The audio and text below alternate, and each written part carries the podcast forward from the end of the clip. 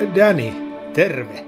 Jotain minä rakkaudesta olen matkan varrella oppinut, mutta tässä sitä vaan kuunnellaan kaikki mitä rakastan podcastia.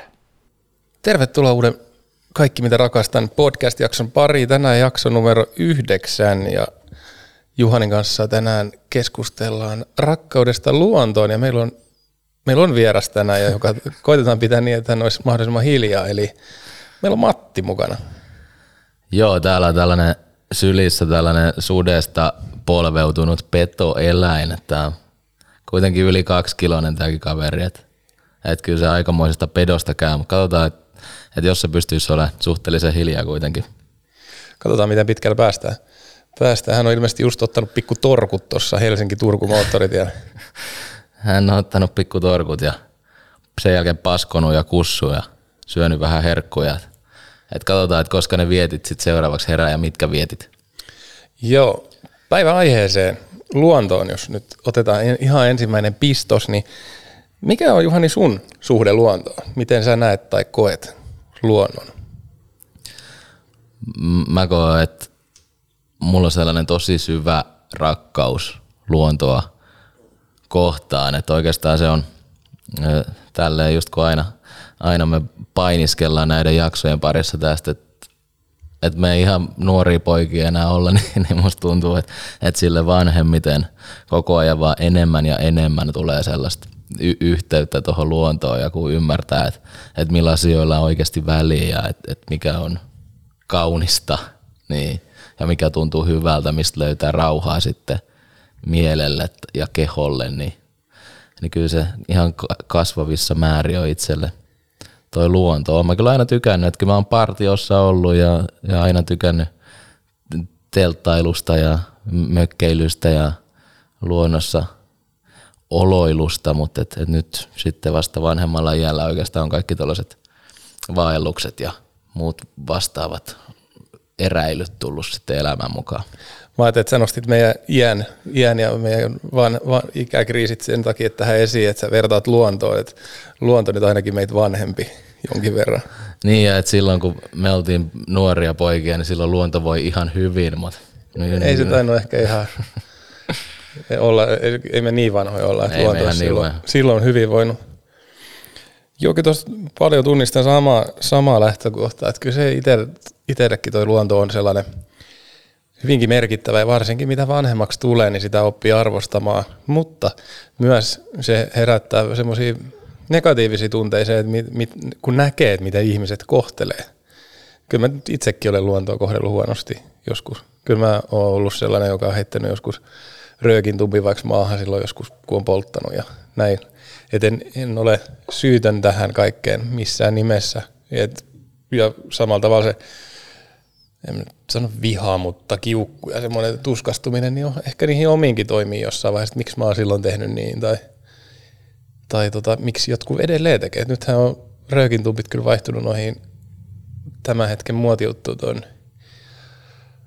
korona, koronan takia, että no maskit on semmoisia, mihin törmää kyllä luonnossa ihan sama, miten kauas menee asutuksesta, niin kyllä sieltä löytyy joko röökintuppi tai kertakäyttömaski.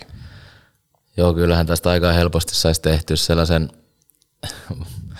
itkuvirren ja valistusjakson, mutta et koitetaan ehkä pyrkiä sitten vähän kuitenkin erossa siitä, mutta että on hyvä tiedostaa, että ei, ei tässä just mitään puhtoisia pulmusia olla, mutta täytyy olla itselleen myös armollinen sen suhteen, että on tehnyt paljonkin kaikenlaisia vääriä asioita muidenkin asioiden tiimoilta sitten elämässä, mutta mutta on, koen ainakin itse, että on jotain oppinut ja viisastunut ja, ja tullut vähän fiksummassa siinä suhteessa, että, että nykyään sitten ei varsinkaan tulisi mieleen mitä luontoon roskata tai ei, ei tulisi kyllä mieleen, että se on jotenkin, ehkä se luonnon hauraus ja ainutlaatuisuus on vasta nyt aikuisiellä auennut paremmin sillä tavalla, että ei sitä ole ehkä silloin ihan lapsosena, vaikka koulussakin – opetettu biologian tunnille, maantiede, maantiedon tunnille, luontoon liittyviä asioita, niin ei niitä ole ehkä silloin silti ymmärtänyt, että miten ainutlaatuinen tämä meidänkin luonto on.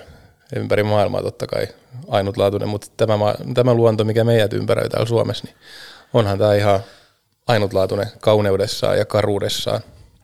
On, ja siis mon, monta asiaa voidaan puhua vaikka, sen pystyy liittämään vaikka parisuhteeseen, mistä me ollaan aiemmin puhuttu.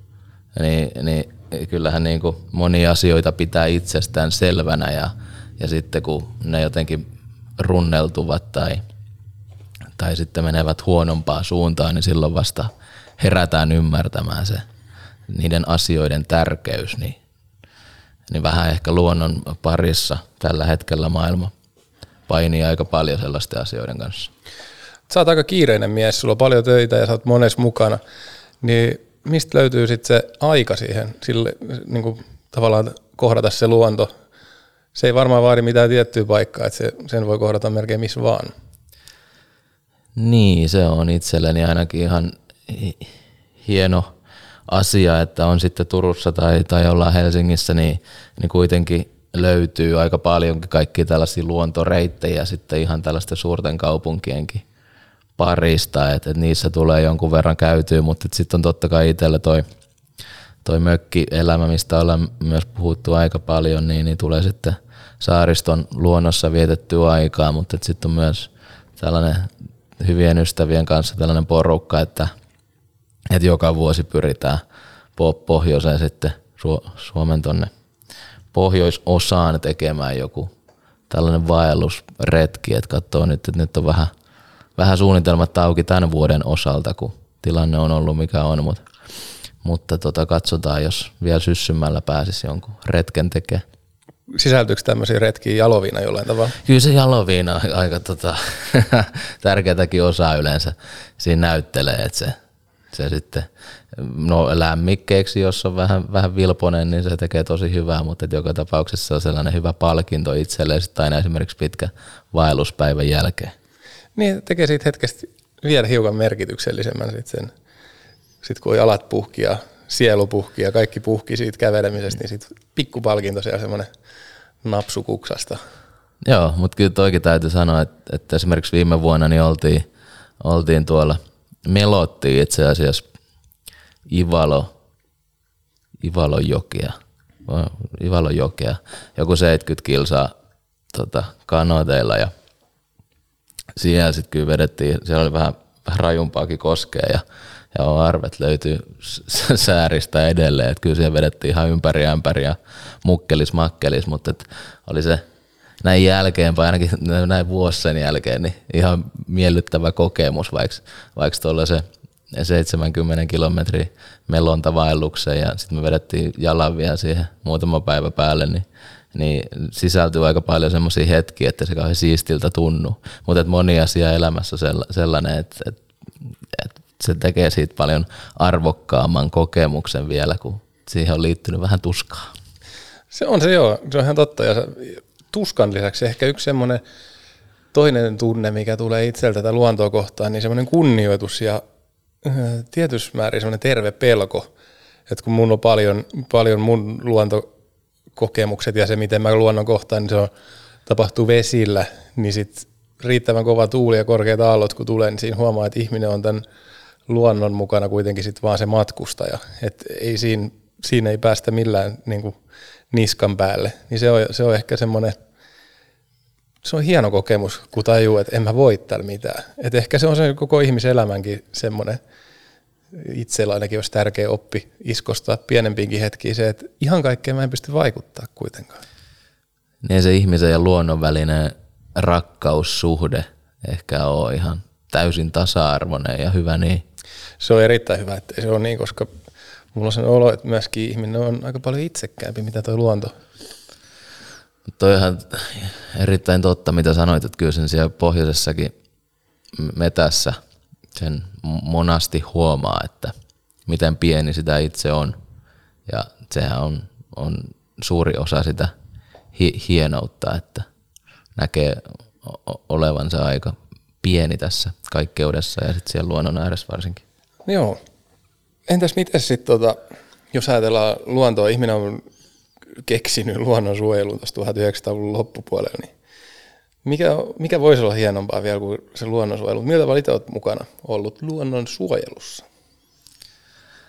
No katselin ainakin, että sulla on Pidä saaristo siistinä ryn komea huppari. Joo, kyllähän me ollaan, niin kuin sulla on ihan samanlainen huppari, niin, niin ollaan kimpassakin pidän saarista siistinä porukan kanssa tehty, tehty sitten yhteistyötä, että on ollut kysymys, kysymyksessä sit mitkä huuto, huutokaupat tai, tai miten onkaan pystynyt vaikuttaa, niin lähinnä just tuollaisten tollasten sitten tahojen, tahojen kautta on, on pyrkinyt, että on mulla ihan sitten WWFn kanssa on ollut kuukausilahjoittajana ja tollaisia, että mikä on niin tosi, tosi matalan kynnyksen asioita sit, sit luonnonsuojelun suhteen, mutta et koko ajan kiinnostaa enemmän ja enemmän ja että et miettii tapoja, että miten siihen pystyisi vaikuttaa. Ja nyt kun sitten on itselle vuosien varrella jonkinlaista eh, seuraajamäärää esimerkiksi sosiaalisen median kanavissa suotu, niin, niin pyrkii sielläkin sitten jollain tavalla vaikuttaa siihen, että ihmiset ottaisivat tällaiset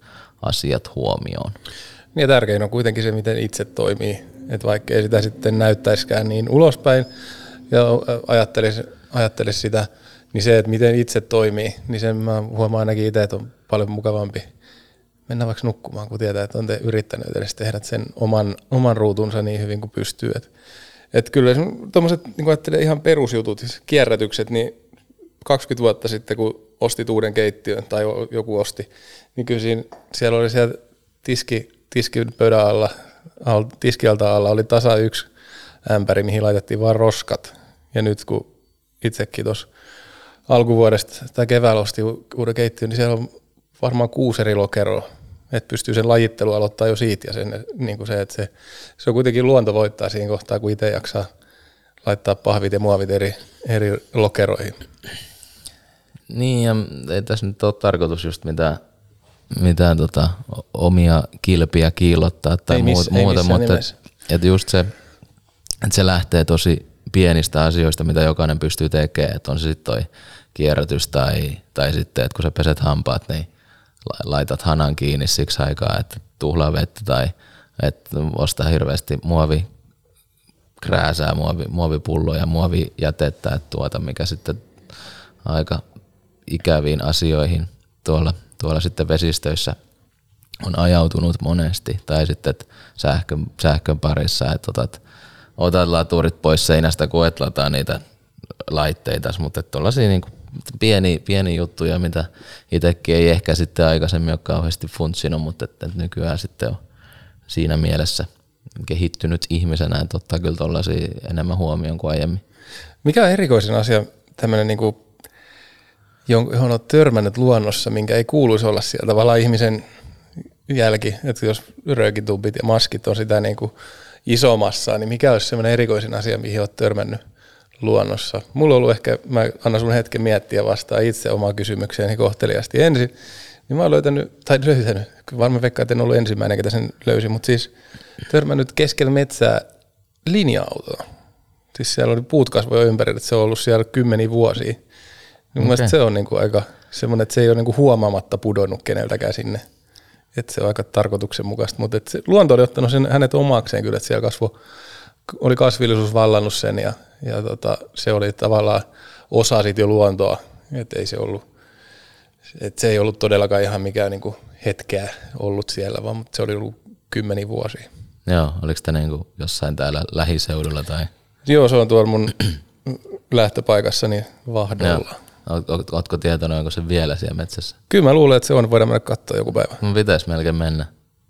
Mitäköhän tuollaisellekin voisi tehdä?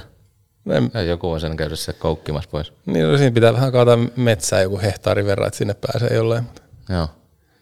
Mutta siellä se pitäisi olla. Joo. Mutta ei, ei nyt näin äkkiseltään itselleni semmoinen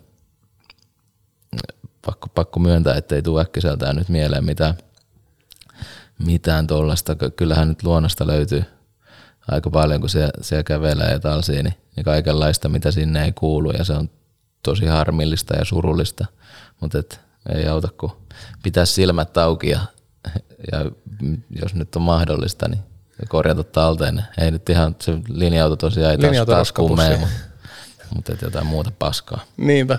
Mutta hei, mennään vähän mukavampia asioihin ja semmoisiin nautinnollisempia. Rakkaus tässä on kuitenkin se, mikä johdattaa ja ympäröi meidät, niin mikä on sitten sellainen kaunein asia, mikä tulee luonnosta mieleen? Mitä muistoja, kokemuksia? No siis on ne, kyllä mulle on noin, niin kuin sanoit, niin on elämässä paljon kiirettä ja töitä ja hässäkkää ja internettiä ja sitä ja kaikenlaista. Niin kyllä se kaikista kauneinta on just päästä ja parasta on päästä sinne luonnon ääreen. Tietää, että sulla on se vaikka viikko, kun sä tiedät, että, että sä saat nyt jonkinlaisen rauhan ja sitten sä, ihan sama mitä sä teet, että sä voit maata riippukeinusta ja sitten sä voit ottaa sen monen kymmenen kilsan vaelluksen. Mutta et, et kyllä kaikista parasta on se rauha, minkä se itselle tuo. Ja en mä nyt, tos nyt tuo, tuoreimmat muistat just, just kerrankin siitä, että, että nuo vaellusretket on henkisesti tosi, tosi tärkeitä, mutta sitten myös noin saaristossa mökillä vietetyt ajat, kun välillä pakenen just yksinkin sinne, niin, niin ne on sellaisia henkireikiä ja tosi tärkeitä itselle. Mutta sulla on aika paljon, tässä on hyvä, kun tässä on semmoinen jako periaatteessa, että sullahan on just toi, toi vesistöillä liikut paljon ja se on sulle tosi tärkeä juttu, kun itsellä on sitten taas metsä on, metsä on se oma juttu, niin, niin mitä sulle tuolla vesillä? No just toi tietysti totta, mitä sanoit, että se vesillä on, vesi on ehkä mun elementti enemmän, mitä se metsä. Ja se, mutta et en mä sitäkään vierasta. Että kyllä mä aika, aika pienenä poikana ihastunut myös kalastuksen lisäksi niin esimerkiksi sienten keräilyyn. Että sienestys on ollut semmoinen, mitä mä oon tosi niin kuin ennen koulujästä ikää jo tehnyt ja harrastanut. Ja kyllä mä edelleen sitä teen, että, että, että ei varmaan ole yhtään välivuotta ollut silleen, että jos niin kuin tilanne mikä tahansa, elämäntilanne mikä tahansa, niin aina on löytänyt onneksi aikaa sit siihen, että pääsee sienimetsään esimerkiksi. Mutta kyllä noi, toi saaristo, saaristomeri, meillä on maailman suurin saaristo tässä Suomessa. Siitä aika vähän puhutaan, että se, se on kuitenkin maailman suurin, niin se on mun mielestä aika upea juttu, että se on niinku ihan tuossa kiveheiton päässä ja sinne on mahis, mahis mennä melkein koska tahansa. Ja se, että se tietysti asettaa niitä rajoja, että siellä, siellä tuntee sen oman pienuutensa. Siitä mä, mä tykkään siitä, että sit kun tuntuu, että elämässä on paljon kaikkea stressiä ja kiirettä ja painet sieltä ja täältä, ja, niin se, että se hetki, kun sä toteat, että ihan sama mitä mä stressaan, niin mun pitää nyt vaan niin hyväksyä se, että mä oon tässä kyydissä. Että mä menen tällä veneellä tuonne saareen, jos keli suo sen esimerkiksi, niin se, se on aika vapauttava tunne kyllä. Ja kyllä tuohon liittyy tietysti saaristoon ja mereen liittyy niin kuin kauniit, tosi kauniit muistoja ja hetkiä. Et esimerkiksi hääyö vietettiin teltassa Ahvenanmaalla sellaisella pienellä, pienellä saarella, mihin tuntuu, että aika on pysähtynyt, että se näytti joltain 1960-luvulta se meininki sieltä. Siellä meni sellainen pieni kylätie ja oli lehmiä ja semmoista ihan tosi idyllistä maalaismaisemaa, tämmöistä saaristo, saaristomaalaismaisemaa. Ja sitten aamulla heräsi kukko ja pari kukkoa huusi kilpaa siinä. Kiekui. Kiekui siinä, se oli kyllä. Se oli ehkä me, niin kuin meidän, meidän näköinen paikka viettää hääyö. Ei ollut mikään hotellisviitti, mutta sanoisin, että parempi. Ja se on ihan, ihan sama itselläkin tässä nyt kun tuonne erilaisiin rak- rakkauksien risteyksiin matkustettiin, niin, niin kyllähän itselläkin oli ihan selvä just se, että, että kun toi pohjoinen on siinä mielessä itselle tärkeä, että just siellä noita noit vaelluksia ja, ja on sitten käynyt talvisinkin yleensä kuitenkin siis levillä vaan ryyppäämässä. Mutta niin, turhasta kielellä tässä. Joo, ei tässä nyt aleta niinku mitään linkolaa itse rakentaa, mutta et, et siis se oli ihan selvä asia, että et, et silloin mm, kun mietin, että miten puolisoani kosaisen, niin, niin kun oli tämä sitten tammikuussa mentiin sinne sinne Inaariin justiinsa ja, ja tota, metsän keskellä pieneen erämökkiin ja, ja missä ei sitten ollut vettä eikä sähköä eikä mitään, vaan että siellä talvisen suomalaisen luonnon keskellä, niin, niin oli se itselle aika selvä homma, että sit se on niin, niin tärkeä, tärkeä paikka itselle ja tärkeä tavallaan tilanne ja siis meille molemmille, että se niin kuin tuntui vaan niin oikealta tehdä siellä, niin, niin, niin se oli ihan selkeä homma ja on tosi, tyytyväinen vielä, kun sai myöntävän vastauksenkin. Niin, niin se on kyllä. Onneksi olkoon taas. ja, niin ekassa jaksossa taidettu ja sitten onnitellaan, niin nyt aletaan vedellä viimeisiä. Niin. Onnitellaan taas. Ei, tota, mullakin oli itse asiassa tuohon kosimiseen liittyy se, että ensimmäinen suunnitelma oli se, että mä olisin saaressa merellä, semmoinen autio, autiosaari, niin siellä suorittanut kosinnan, mutta nykyinen vaimon ilmoitti silloin aamulla, että hän ei jaksakaan lähteä mukaan veneretkelle, että sä voit mennä vaikka kalastaa. Niin sitten mä jätin, jätin sen kuohuviinipullon mökille ja lähin kalastaa. Et kosinta tapahtui sitten myöhemmin idyllisessä Budapestissa, että siihen ei oikeastaan luonto liity millään tavalla enää. Mutta ensimmäinen suunnitelma oli se, että keskellä luontoa kahden kesken. Niin, että yritys oli kuitenkin hyvä kymmenen. Joo, ja myöntävä vastaus kuitenkin sitten joo, olosuhteista riippumatta. Siinäkin oli onnistuminen. Kyllä. Mutta joo, tämä oli itse siellä lumikenkäkävelyllä sitten siellä kes, keskellä lap, lappalaista metsää, niin tämä tapahtui sitten ja se, sekin piti tapahtua jo edellisenä päivänä, mutta oli sen verran tota, ilmapiiri. ilmapiiri oli silloin vähän sellainen, että oltiin ilmeisesti mikä, vähän, sua, mikä sua harmitti? Oltiin kalisteltu vähän miekkoja siinä, niin piti siirtää seuraavan päivään. Mutta että kuitenkin. Mutta että se just, että en mä tiedä, onko sulla itsellä toi, kun, kun tota, itse on just pohjoisessa tykännyt käydä. No syksyisin on kiva käydä. Miksei kesäisinkin. Kesäisin mä en olekaan sit käynyt. Mutta sitten just talvella yleensä se on sitten noita keskuksia, keskuksia, jos käy sitten rälläämässä, mutta nyt oli onneksi tuollainen ihan rentoutumisloma myös, myös talvissa aikaan, niin, niin mitä sä koet tämän, kun meillä on aika hieno tämä myöskin vuoden aikojen vaihtelu, niin miten se sitten tanssii tämän luontoaiheen kanssa? No nyt jos mennään noihin tehdään kihlautumismaisemiin tai leveysasteille, niin sit mä oon tasan kerran muistaakseni ollut Lapissa talvella. Mä olin Kevon tutkimusasemalla yhden hiihtoloman viikon. Se oli hienoa. Siis keskellä ei mitään, ei siinä ollut mitään viihdettä, siellä ei päässyt vetää niin kuin edes mietoi missään muualla kuin jos itse osti kaupasta. Mutta ei ollut niin kuin mitään semmoista semmoista teemaa siinä reissussa, että se oli enemmän semmoinen rauhoittuminen ja pääseminen sinne pimeyden keskelle, se kaamos ja revontulet ja miten se oli, se oli kyllä upea. upea. Mulla on enemmän kokemusta tuosta Lapimatkailusta kännissä niin kesäaika ehkä.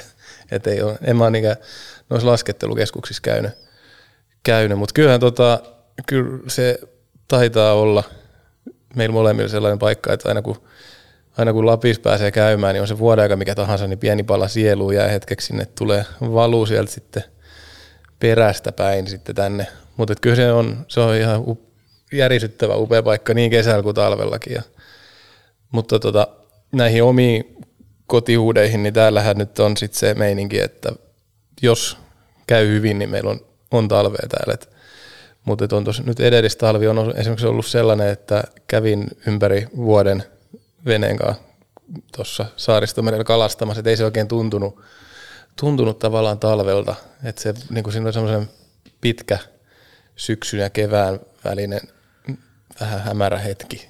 Mutta pääsi niin kuin veneen kanssa ympäri vuoden mökille ja kalastamaan, niin se oli jotenkin, se tuntui samaan aikaan hyvältä, mutta sitten samaan aikaan ehkä kaipas kuitenkin sitä talvea ja kylmyyttä ja lunta, jäätä – ja sitä, se tuo jotenkin semmoisen erilaisen, erilaisen tatsi siihen, että me nyt enää meillä ei ole sitä kesämökkiä siellä saaressa, mutta se, että kun sinne oli mennyt ainoastaan veneellä, niin sitten yhtäkkiä kun pääsikin kävelemään sinne ja se olikin kaikki, niin kuin, se jää tuntui jalkojen alla semmoiselta tasaiselta ja kovalta, ihan kun maata pitkin menisi sinne, niin se mökkikin tuntui ihan erilaiselta se matka sinne. Mutta viime talvena sitten oli Viime talvena oli ihan kunnosti lunta ja Vähän liikaakin. niin taisi olla joo. Aiheutti, aiheutti. Mutta toisaalta en mä tiedä. Kyllä se niinku, hyvä määrä lunta ja kunnon pakkaset, niin kyllä sekin, se saa niinku talven tuntumaan talvelta. Kyllä luonto, luonto tarvii kuitenkin täällä ne neljä vuoden aikaa. Että et olihan se niinku, taas esimerkiksi tuon saaristomeren kannalta tosi raskas se talvi, kun ei ollut sitä lunta ja jäätä, että kaikki, ja saat vettä vaan, niin kaikki mahdolliset paskat valu tonne saaristomereen ja nyt siellä sitten sinilevä voi hyvin. Joo, sitä sai vähän itsekin tuossa aistia mökillä, että, että mikä on sinilevä tilanne, mutta onneksi vielä nyt pääsi ainakin uiskentelemaan. Mutta niin ja kyllä kai se tässä nyt rauhoittuu pikkuhiljaa se, että, niin. että kyllä muista kesämökistä ja siitä mahdollisuudesta niin, niin pitkään kuin siellä vaan viihtyy ja tarkenee, niin kannattaa nauttia. Että on, ne, on se, vaikka sitä puhutaan kesämökkinä, niin kyllä se on ainakin itsellä upea paikka ihan kaikkina mahdollisina vuodenaikoina. No, mutta joo, kyllä just kun lu, luonnosta kun puhutaan, niin just kun otettiin toi pohjoinen käytiin läpi ja sitten just kun itse on ihan, ihan nuoresta asti lasketellut ja on sitten käynyt tuolla vähän isommillakin nyppylöillä, niin just semmoisillakin reissuilla, missä ei ole, ei ole se viinajuominen ollut se pääasia, vaan se laskettelu, niin siinä, siinä vasta itsensä tuntee pieneksi, kun la, laskee suksien kanssa ja vähän isomman nyppylän tällaisilla offi-rinteillä, missä ei sitten ole mitään, mitään ihan virallista laskettelureittiä, vaan että siellä mennään mettän keskellä ja, ja tota, isoilla, isoilla rinteillä, niin se on kohtalaisen vaikuttavaa. Joo, mä tunnistan tuon, koska mulla on esimerkiksi mun unelmien kalareissu voisi sellainen, että tonne jonnekin Pohjois-Siperiaan sillä että niin pitkä matka, että joutuisi mennä ehkä jopa helikopterin kanssa. Mikä ei ole kauhean, tämä on taas tämmöinen, että sehän ei ole mikään luontoteko matkustaa esimerkiksi helikopterin kanssa, mutta se on niin pirun kaukaa, että sinne on tosi pitkä matka kävellä ja vaikea löytää niin monta viikkoa vapaat mistä, että pystyisi käy- kävellen taittamaan sen matkan ja olemme ihmisiä itsekkäitä, niin se on mun haave ja unelma. En tiedä toteutuuko se ikinä, mutta se olisi niin kuin, mä haluaisin kokea sen, sen niin kuin käytännössä äärettömän metsän ja sen kaiken karuuden, mitä se Siperia kätkee sisälleen. Että se tuntuu niin semmoiselta jotenkin, se fiilis, että se voisi olla täysin koskematonta, että siellä ihminen on käynyt, vaikka kyllähän nyt ihminen on käynyt kaikkialla. Mutta se on joku semmoinen, mä haluaisin kokea just ton, on pie, itseni pieneksi. Mm. No niin, niin just, ju, juurikin se, että, että kyllähän vaikka me nyt tässä sanotaan, että pyritään totta kai itse toimimaan mahdollisimman järkevästi ja hyvin ja fiksusti luonnon kannalta, mutta myöskin me ollaan sellaisia ihmisiä, että emme niinku minä pulmusina itsenä pidetä, itseämme pidetä ja, ja kyllä myöskin halutaan, no en mä tiedä onko se itsekästä vai mitä se on, mutta että kuitenkin halutaan nauttia myös siitä luonnosta tai niin. meidän oma elin aikamme aikana. Kyllä se, kyllä se on niin ja kyllä se tota, totta kai se on niin ihmisestä kiinni, että en mä, mä itse koen sen niin, että, että vaikka Suomi on se niin iso maa kuitenkin, että täällä riittää nähtävää ja koettavaa, että on se sitten kesäloma tai talviloma, niin mä oon ainakin toistaiseksi joka vuosi löytänyt täältä niitä paikkoja, mihin haluaa mennä ja joka vuosi näkee uutta ja kokee erilaista. Kaikki kehittyy kuitenkin, mutta ne luontokohteet on hienoja. Mun mielestä esimerkiksi tuolla Saimaa suunnalla, kun on aika paljonkin itse asiassa kaikki noita kalliomaalauksia, niin se, se, että miten luonto on säilyttänyt sen ihmisen jäljen, tai että se on säilynyt siellä luonnon keskellä niin kuin yli 6000-7000 vuotta, niin se on aika hurjaa. Ja siinä tuntee taas itse silleen, että no ei mun varmaan tarvi miettiä, että oliko se meilinen twiitti nyt tyhmä vai ei. Että ei mm. kukaan löydä sitä 7000 vuoden päästä tuu katsoa, että wow, tämä on se turkulaisen jäbän twiitti. Tämä on säilynyt täällä nyt tämän 7000 vuotta. Mutta se, että siellä on joku kädenjälki, mikä on tehty jollain, en minä tiedä mitä siinä on kaikkea, ollut vertaspermaa ja varmaan jotain punamulta maalia, ja sitten se on lätkästy siihen kallion kylkeen ja se on edelleen siellä, niin mun mielestä se on upeat. Mm.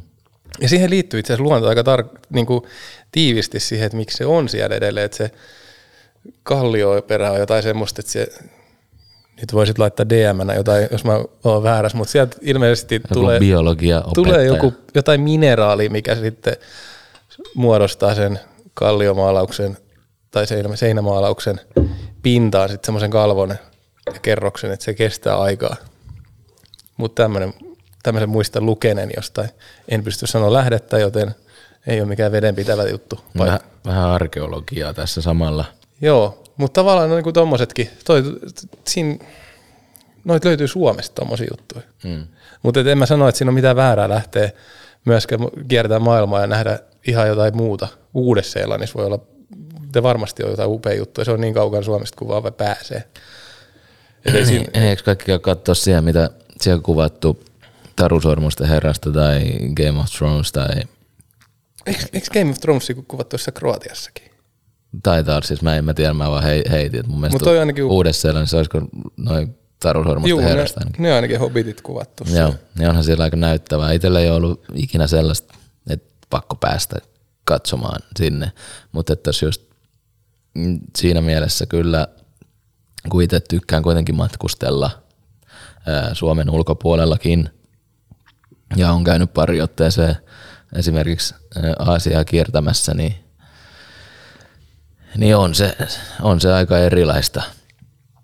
Ja päässyt, pääsin myös hiljattain sit muutama vuosi sitten sitä yhtä telkkariohjelmaa sinne yhdelle saarelle viidakkoon tekemään, niin, niin en, en mä nyt tiedä, oliko se, oli sekin totta kai kaunista ja vaikuttavaa siellä, siellä katsella, mutta noilla Aasian kierroksilla muutenkin, niin, niin että miten hienoja paikkoja sitten, kun siellä vähän just lähtee siitä sitten, jos turistit majoittuu, jos on onneksi semmoisissakin paikoissa, mitkä ei ole mitään turistirysiä ollut. Voi olla, että tänä päivänä, kun siitäkin on sen verran aikaa, kymmenen vuotta ehkä aikaa, niin mutta silloin aika pienelläkin pääsi pieni, niin kuin tällaisilla päiväretkillä ja pienen vaelluksilla sinne sitten tutkimaan sitä Aasian luontoa esimerkiksi tuolla, tuolla tota, no, Taimaassa päin, Malesiassa päin ja siellä päin, niin, niin aika hienoja tällaisia esimerkiksi luonnon muokkaamia uimapaikkoja ja, ja kaikkia tällaisia putouksia ja, ja lähteitä, niin se kyllä pistää, pistää aika hiljaiseksi ihmisiä, että millaisiin asioihin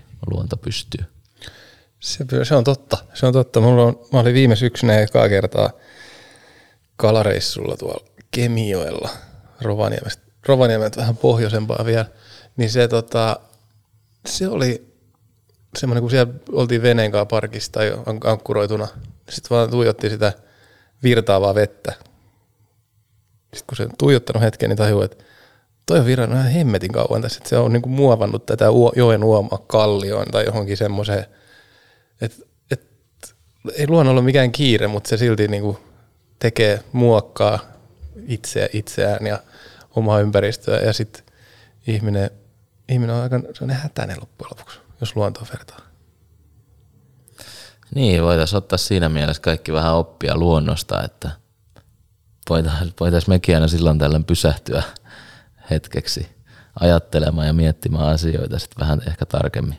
Ei olla niin hätäisiä aina. Niin, tai ainakin että lopettaa sellainen rykiminen ja tehdä vaan semmoista omaa rauhalliseen tahtiin. Ei se kyllä se luontokin aika pitkällä tullut kuitenkin. Ei se ole mihinkään kiirehtinyt. Perillä on päässyt. Mutta on mun vaikka sanoi, ettei noihin, noihin tota, peruselokuva maisemiin sitten ole sellaista hinkua ollut, mutta on mullakin sellaisia haaveita. En mä tiedä, ei ne nyt ole ihan valtavia haaveita, mutta sellaisia, että olisi ihan kiva – että esimerkiksi just, jos, jos johonkin Islantiin olisi kiva päästä että kuumia lähteitä kattelee ja, ja sitten kyllähän nois, no, mutta varsinkin korona-aikana on saanut Instagramista seurata, kun, kun aika monet on sitten matkustanut tuonne sitten Norjan puolelle, Norjan puolelle sitten, että kun on katsonut niitä maisemia, niin, niin tullut vähän semmoinen olo, että olisi kiva nekin nähdä, eikä sitten aina välttämättä just tehdä sitä – pohjoisen retkeä sinne Lappiin, vaikka sielläkin kyllä varmasti riittää nähtä vähän loppuelämäksi. Kuulijoille sellainen tieto täältä studion puolelta, Matti on nukahtanut. Hän taisi nukahtaa siinä viiden minuutin kohdalla, vaikka se nyt siinä mielessä meni ihan hyvin, että ei hän nyt ainakaan kauhean kiinnostunut näistä meidän jutuista ole. Ehkä sitten kun hän vähän kasvaa. Niin, hän on kuitenkin, mitä hän on, 15 viikkoinen tällä 15 viikkoa. Kyllä, kyllä. Aiotko ottaa muuten Matin mukaan jonnekin Lappireissulla? Joo, kyllähän me ollaan vähän jo, jo katsottu sellaisia niitä kaikki. Pitkä mallista rinkkaa. niin, niin kun hänellä, hänellä on vähän pitkä toi selkä, niin se tarvii semmoisen, semmoisen erikoiskokoisen Fjellreveni.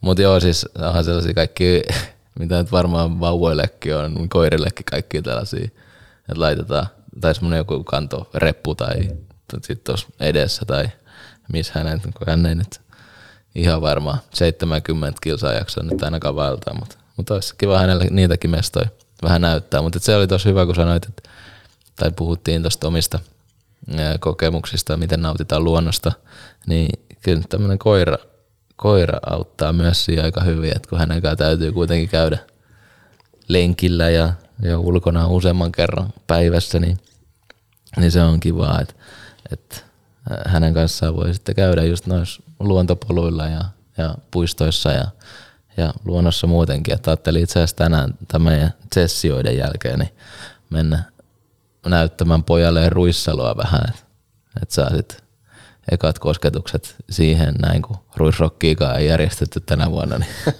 niin muuten olisi saanut sitä kautta. niin, muuten olisi päässyt sinne. Toi on kyllä, mul, mä oon ulkoiluttanut sitten taas tota jälkikasvua, niin esimerkiksi korona-aika kun tuli, niin se aiheutti sen, että me, mä, mä toivin osan viikosta sitten päiväkodin tuuraajana ja, ja tota, kierrettiin paljon näitä Turun ihan tässä lähialueella olevia luontopolkuja ja kävelyreittejä. Niitä on tosi paljon tässä. Ja se, että tota, oli helppo innostaa niin kuin poika sinne mukaan, Pokemon Go toimii, ja se sai sitä kautta niin semmoisen, että hän huomaamattaankin käy, saattoi kävellä kahdeksan kilometriä päivässä, mikä oli niin kuin viisivuotiaana aika kova juttu. Niin se, että sitten välillä pysähdyttiin kuitenkin siihen, että hei, että pistäpäs puhelin hetkeksi pois ja katsotaan, että mitä kevään merkkejä vaikka löytyy, niin sitä kautta musta tuntuu, että hän oppi luonnosta tosi paljon ja tunnistaa erilaisia asioita sieltä, mikä on niin kuin tosi hienoa. Ja sen takia, että kun se on itse, itselle niin tärkeä, niin se, että se, nä, ehkä on saanut jonkun tarinan kerrottua omalla pojalle, niin että se on, siitä on tullut hänellekin tärkeä. Että kyllä hän, niin kuin, hän on hyvin tiedostava siitä, että se luonto on tavallaan herkkä, että kaikki pitää niin kuin että hän aina sanoo, kun näkee roskan jossain vaikka luontopolun varrella, että tuolla on roska. Ja niin kuin siis sillä tavalla, että hän tietää, että niistä kuuluu sanoa, että jotta niitä voi keräillä pois sieltä ja no, ottaa mukaan. Niin toi on jotenkin sitä nyt, kun on elämän, elämässä matkustanut nyt tänne asti kuitenkin useamman vuosikymmenen, niin, niin on tullut paljon tällaisia tuollaisia siis asioita, mitä on helvetin vaikea käsittää. Niin kuin, että esimerkiksi miksi joskus, miksi joskus ei laittanut turvavyötä, kun oli autossa. Juu. Miksi joskus oli niin kuin kova paikka laittaa pyöräilykypärä, kun lähtee niin kuin fillaroimaan. Tai sitten, että minkä helvetin takia on niin kuin heittänyt jonkun roskan niin kuin maahan, vaikka se voi laittaa taskuun siihen ja sitten, että löytyy joku roskis, jos ei heti satu ole. Niin ei, aika sanattomaksi vetää sekin, että kyllä niin kuin ihminen aika tyhmä on. On, on ja se on niin kuin, kyllä me, me ollaan myös, me ollaan myös ihmisiä, kyllä mekin ollaan tyhmiä. Me Todella ollaan, tyhmiä. Niin kuin, että ei, se, ei me tässä nyt todellakaan koeteta niin kuin muiden virheen osoitella. Vaan ei kun mä nimenomaan osoittelin omiin virheitä. Joo, joo, ja, ja, mutta mä vielä korostan sitä, että ei niin kuin ollut tämä, että me sanotaan, että ihmiset on tyhmiä, niin kyllähän me vaan ollaan tyhmiä. Mm. Eihän siitä mihinkään pääse. Ö, mutta luonto, luonto on nyt, en, en voi vastustaa väliin, vaan niin kuin ihailemassa tota nukkuvaa Mattia tuossa Juhanin sylissä, että se vie välillä huomioon, huomioon muualla. On palanen, palanen luontoa siinä kauneimmillaan. On, on, on. Vieton luontokappale vielä. Täysin vieton. Mä luulen, että vaikka hän kasvaakin isoksi aikuiseksi, niin hänestä ei mitään vikaa löydy, että hän, on, hän vaikuttaa hyvinkin viattomat tyypiltä. Joo, kyllä tässä, tällaiset eläimet, en mä tiedä, on sitten kotieläimestä kyse tai sitten jostain villieläimestä kyse, mutta mut kyllähän ne, ne elävät elämäänsä niin omalla tavallaan, että monesti siitäkin, näistäkin luontokappaleista olisi ihmiselle jonkun verran opittavaa esimerkiksi siitä, että, että millaisista, miten pienistä asioista kannattaa ihan nauttia ja, tai osata nauttia ja, ja miten niin kuin saada iloa elämäänsä vähästäkin. Niin ja sitten tavallaan semmoisia asioita, mitä niinku, tänään, just kun mä tulin tänne, lähin himasta, meillä on aloitettu tänään taloyhtiössä piharemontti. Ja siitä kaadettiin muutama äh, orapihla ja puska, mistä mä olin hyvin tyytyväinen, koska ne se ei ole mitenkään mun mielestä siisti, tai niinku, se ei sovi siihen miljööseen, mutta tästä taas huomaa ihminen.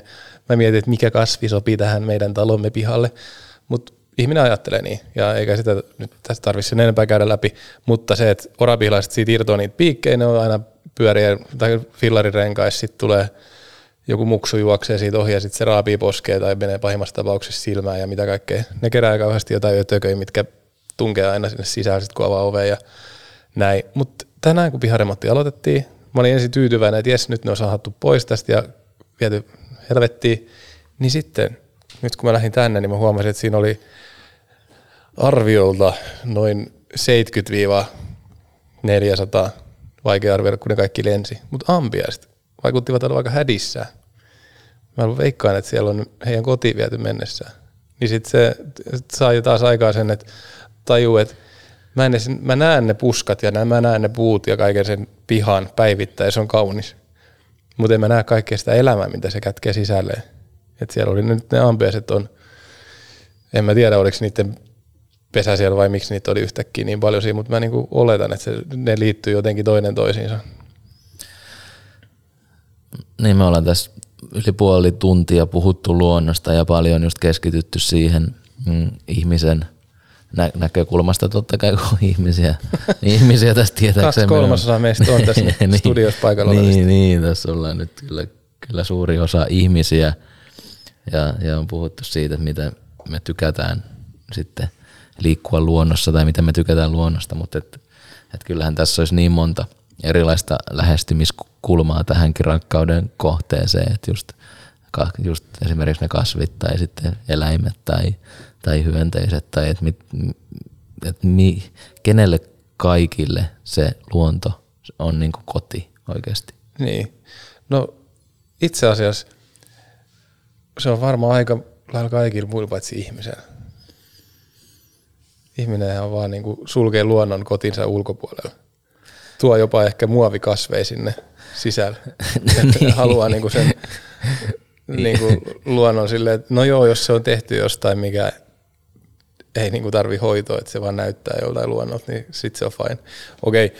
tai jossain verhoissa voi olla jotain koivurunkoa tai jotain muuta kuvia. Jotain marrimeko unikoi. Niin. Unikoita, mutta oli, mä, mä olin tota, tiedustelu, oli mun aselaji armeijassa ja oli siellä vuoden, niin, niin kyllä mä oon tota, vuoden verran luonto oli mullekin Joo. Ja silloin tuli kyllä näihin kaikki ampiaisiinkin ja kaikki tutustuttu ihan tarpeeksi. No, mutta ihminen on mennyt vähän niin kuin kauemmas luonnosta, jos ajattelee tätä kotiajattelua. Että niin kuin kerrostalot, nyt mitkä tässä meitäkin ympäröi, niin ne on niin kuin pihat on rakennettu asfaltista. Että okei, siellä on ehkä niitä pieniä, pieniä viheralue, mitkä on tosi tärkeä luonnon kannalta. Just niin kuin tämä ampiaisesimerkkikin tässä juuri niin kuin osoitti itse itsensä, että kyllä ne, se kätkee niin kuin huomattavan määrän elämää sisälle se pienikin viheralue siinä taloyhtiön pihalla tai mistä tahansa, mutta ihminen on, haluaa pitää tavallaan sen luonnon lähellä, mutta ei kuitenkaan ehkä olla itse osa sitä. Niin vai miten, koetko sä kuitenkin, että se jossain kohtaa saavutettiin jonkinlainen kuitenkin piikki tai tällainen niin kuin korkea, korkea taso, korkein mahdollinen taso, ja nyt sitten taas ollaan vähän viime vuosina pyritty pääsemään taas sitten lähemmäs sitä luontoa jollain tavalla. Kyllä niin kuin just puhuit noista viheralueista ja muista, mitä kaupungeissa on, niin, niin toivoisin kyllä, että just, just tällaisia puistoja ja tällaisia saataisiin on pidetty huolta niistä, mitä meillä vielä on, mutta jos on mahdollisuuksia, niin vielä tuoda sitä luontoa jollain tavalla enemmän tänne kaupunki, kaupunkienkin keskelle ihmisten pari. On vaan, joo, oot ihan varma. La, lakipiste oli se sana. Joo, la, mä mietin yläkuolokohta, mutta ehkä lakipiste on semmoinen kansanomaisempi termi tälle samalle asialle, mutta joo, se on varmaan, mutta mä luulen, että siihen, siihen nivoutuu moni juttu siitä, että miten, millaisessa kulttuurissa me eletään ja mi, niin kuin mitä sukupolvea me edustetaan. Et, et ennen, niin kuin, että nyt me, me ollaan myös saavutettu lakipiste siinä tavallaan siinä, että mi, miten paljon ihmisestä voidaan mitata ulos, jotta se vielä henkisesti pysyy kasas ja se, se voi hyvin. Niin meidän sukupolvi on se, joka on vetänyt sen niin kuin raja helvetisti yli ja sitten ollaan, tullaan, että otetaankin pikkasen takaisin tästä, että kyllä tähän liittyy niin kuin omakohtainen kokemus ja sitten on kuullut paljon niin kuin samassa tilassa käyneiltä tai olleilta ja olevilta ihmisiltä, niin se, että kun oli, oli se niin kuin aiemmissakin jaksoissa mainittu siitä ja puhuttu siitä vaikka masennuksesta, niin se, että silloin kun tuntui kaikkein kurimmalta ja oli kaikkein synkin fiilis, niin silloin silloinkin mä pidin vielä siitä sienestyksestä kiinni. Mä muistan semmoisen, kun, semmoisen hetken, kun on ollut niin kuin ihan helvetin vaikea nousta sängystä ylös ja lähteä yhtään mihinkään ja tavata yhtään ketään, niin silloin suppilovahveroi keräämään. Ja sitten muistan, kun istuin, istuin semmoisella kaatuneella pool. Se oli virhe nimittäin, sit se oli märkä ja sitten meni housuihin eikä pitänyt vettä. Mutta se, että se hetki, kun näki vaan niin kuin ensin sen yhden sienesi ja sitten istui siinä hetken Ja sitten kun pikkuhiljaa niin rauhoittu siihen tilanteeseen, että mä nyt vaan oon tässä. Että ei mulla, kukaan ei odota mua mihinkään. Mä voin olla tässä kuinka vaan ja jotain kelailisiin. Niin sitten yhtäkkiä havahtuu siihen, että mä oon tajunnut, että ei, tässä on noita sieniä ihan helvetisti ympärillä, että niitä on niin varmaan monta sataa. Niin se, että se avasi semmoisen niin jonkun jutun, että et se, se sai hyvän olon se, että kun mä onkin vähän aikaa paikallaan tässä luonnossa, niin ensin mä en näe mitään, mutta sitten sit tässä niinku aukeaa enemmän ja enemmän. Mitä kauemmin mä oon tässä, niin sitä enemmän mä niinku tiedostaa asioita, mitä tässä ympärillä tapahtuu ja mitä tässä kasvaa. Ja se, että se oli niinku semmoisen sitten taas alakuolokohdan, jos voi tämmöisestä ihmiselämän mielen syövereistä. Mikä on lakipisteen vastakohta? en mä tiedä.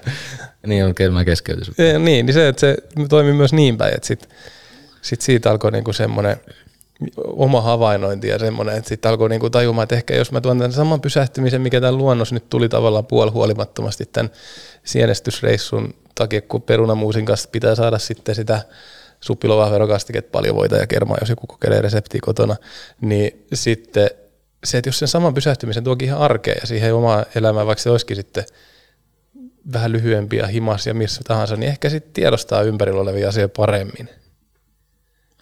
Mistäspä, miten me päästiin tähän? En mä, ei, sillä, ei sillä ole mitään väliä? Lakipisteestä ja sen vastakohdasta, mutta et, et jo juuri itsekin tuli mietittyä tuota paljon siinä vaiheessa, kun meille tuli tämä korona-aika silloin puolitoista vuotta sitten, kun sitten vähän ihmeteltiin, että, että mitä saa tehdä ja mitä ei saa tehdä. Ja laitettiin vähän Turussakin, laitettiin kaikki mestat kiinni, että et sä oikein voinut mennä mihinkään. Ja, ja itsekin alkoi sitten tehdä ihan päivittäisiä just kävelylenkkejä, niin kuin tosi pitkiäkin. Sitten, asuin silloin tuossa Portsassa vielä, niin, niin lähi vaan johonkin suuntaan kävelee ja meni yleensä sitten semmoisiin paikkoihin, missä en ollut ikinä käynyt, vaikka niin kuin, olin 34 vuotta asunut Turussa, niin semmoisia ihan uusia paikkoja, uusia niin kuin metsä, metsiin ja metsäkaistaleisiin ja, ja vähän sitten kävi tuo koroiste jossain siellä rist, ristilläkin, missä en ollut ikinä ennen käynyt ja,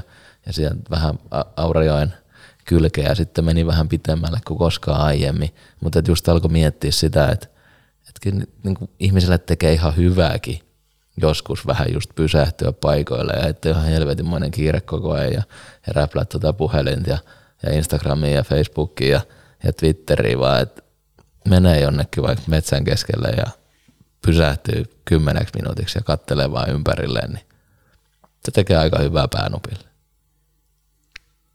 Niin tekee. En mä tiedä. Kyllä tota, kokeilkaa. Ei mulla, en mä muuta voi sanoa. Kokeilkaa tota. Menkää ulos. Niin. Nauttikaa luonnosta. Ei se, niin. se, ei, se ei välttämättä, siis kaikilla kuulijoilla ole se juttu. Mutta se, se voi auttaa havahtumaan ja löytämään itsestäänkin täysin uusia puolia ja täysin uusia asioita. Ja ajatuksetkin voivat kirkastua siellä usein. Ja että esimerkiksi näitä tällaisia podcastejakin voi kuunnella sitten vaikka siellä, siellä tota lenkinkin lenkinkin parissa. Et mul, mul, silloin kun mä vuosi viime vuonna siellä, siellä vaelluksella, niin, niin silloin itse asiassa kuuntelin nimenomaan Pentti Linkola elämäkertaa. Ja jos, jos haluatte niin tosi syvälle tähän luontoaiheeseen hypätä, niin tutustukaa siihen elämäkertaan. Et, et, et, si, siinä puhutaan sit niin paljon siitä, että ainoastaan luonnolla on väliä ja ihmisillä ei niin väliä olekaan. Niin, onhan se, kyllä minussa asuu ehkä semmoinen pieni Pentti Linkola että kyllä jos mun pitää valita luonnon vai ihmisen välillä, niin mä, mä satsaan luontoon. Mutta toki, jos puhutaan minun itseni ja että mä, mä olen itse se ihminen, niin kyllä mä olen ihminen ja itsekäs ja valitsen itseni valitettavasti. Mutta mites, Osku, sun elämäsi, elämäsi ja suhteesi luonnon kanssa jatkuu tästä hamaan tulevaisuuteen sun, sun toiveissasi? No Tämä on enemmän kuin toive, koska mä tiedän, että seuraava hetkeni luonnos koittaa sillä tavalla, että lähden tuossa syyskuun alus viikoksi Lappiin.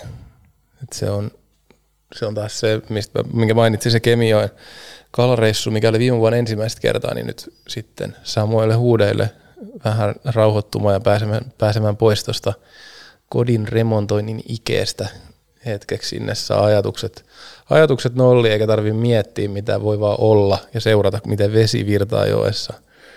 Ja, ja tota, jos mennään nyt vähän lyhyemmällä otannalla vielä kuin tämä muutama viikko, mitä siihen on aikaa, niin enköhän mä tuossa viikonloppuna Yle Areenasta ota taas avaran luonnon auki. Se on semmoinen, jut, semmoinen niin yksi ohjelmista, joka on kyllä niin kuin kulkenut lapsuudesta tähän päivään, että varmaan 30 vuotta kyseistä ohjelmaa seurannut. Aivan loistava formaatti, onko tuttu? On, no eikö se tuo aina sunnuntai aamusi vai? No mä en tiedä, mä käytän enemmän noita suoratoista palveluja, että Joo. en ole niin. Joo, mutta joku, jo, musta se on sunnuntai aamu tai lauantai mutta viikonloppu aamu kuitenkin se niin tulee ihan liveenäkin, jos on jollain kaapelitelevisio vielä vuonna 2021. mutta tota, joo, tulee kyllä siis aina, aina katsottua, kun, kun tota vain mahdollisuus on ja osuu siihen aika TV ääreen. Se, siinä on saatana hienosti tehty televisio Se on täydellinen. Niin jo. Eikä siinä niinku, siinäkään ei tarvitse mitään muuta kuin istua ja hypätä kyytiin, nauttia matkasta, ihailla luontoa ja oppia uutta. Se on tähän taas tähän isäpoikasuhteeseen, kun mennään, niin se on niinku yksi niitä ohjelmia, mitä yhdessä seurataan ja mikä niinku hämmästyttää, että hän on nyt kuusivuotias lapsi on varmaan kolme vuotta jaksanut oikeasti katsoa niitä ja kuunnella ja keskittyä ja rauhassa niin kuin oppinut varmaan sitä kautta aika paljon myös. Kuulostaa hyvältä kasvatustyöltä. Niin, ehkä se tuli toi, tämä nyt oli semmoinen, mikä tulee vähän omien mielenkiinnon kohteiden kyytiläisenä, kun olet istuttanut lapsen vaan siihen viereen, kun aina iskä katsoo vähän telkkariin nyt, niin ei vaan, kyllä se on, on siinä ehkä semmoista tietynlaista suunnitelmallisuuttakin myös, että koittaa viettää niitä yhteisiä hetkiä sillä tavalla, että on ne sitten itse luonnossa tai niin kuin sen Pokemon Go tarinan myötä tavallaan se, että pysähdytty vähän että etsimään kevään merkkejä luonnosta ja näin, mutta et toisaalta sitä voisi niitä luonnon ihmeellisyyksiä ja monimuotoisuuksia voi katsoa telkkaristakin joskus, että ei se ruutuaika nyt sellaisena ole mikä paska juttu pelkästään. Siitä voi oppikin paljon. Se on juuri näin. Itse toivon myöskin, että ehkä katsotaan, jos vielä syksyllä pääsen pohjoiseen vai, vai mitä tässä maailmassa tapahtuu, että koska sitä pääsisi sitten matkustaa jonnekin muuallekin, ehkä sitten tutustumaan taas luontoon, mutta et, et sinne Lappiin toivottavasti ainakin pääsen ja on mun sellaisena unelmana, että, että just se, se viimeinen, viimeinen ehkä kotipaikkakin löytyisi, ainakin jonkinnäköinen kotipaikka sitten ihan luonnon äärestä, että et tota, siihen haluaisin kyllä tämän, tämän matkan myös päättää. joo, joo, kyllä mullekin on, on niin kuin jos niin kuin ihan koko matkasta ja koko matkan päättämisestä tai päätepisteestä, niin kyllä mä toivoisin tuhkausta ja sitten sen ripottelu tonne maailman meriin, mm. tai siis siihen yhteen mereen, mikä tässä maailmassa on. Eikä tämän, no on tämä punainen meri ja musta mm. meri. no, niin, kaiken värisiä merejä. Niin, mutta tuohon ihan tuohon saaristomereen, jos sen saisi mm. ripoteltua. Joo, eiköhän me laiteta luontojakso purkkiin. Kiitos paljon Matille. Matti heräili Joo, kuuntelijoille tiedoksi. Kiitos paljon Matti, Matti Mäyräkoiralle vierailusta ja käyttäydyit tosi hienosti ja, ja toivon kaikille kuulijoille ja katselijoille paljon hienoja, hyviä hetkiä luonnon Ky- parissa. Kyllä, ja laittakaa meidän tota, sosiaalisen median Instagram-kanavamme seurantaan kaikki mitä rakastan ja saman niminen setti myös tuolla YouTuben puolella, niin pysytte kärryllä, mistä ensi viikolla puhutaan. Toki tässä nyt taitaa tuotantokausi tulla päätökseen, mutta yksi jakso on vielä uunissa. Joo, palataan, palataan taas podcastin pariin sitten viikon päästä. Muistakaa. Rakastaa.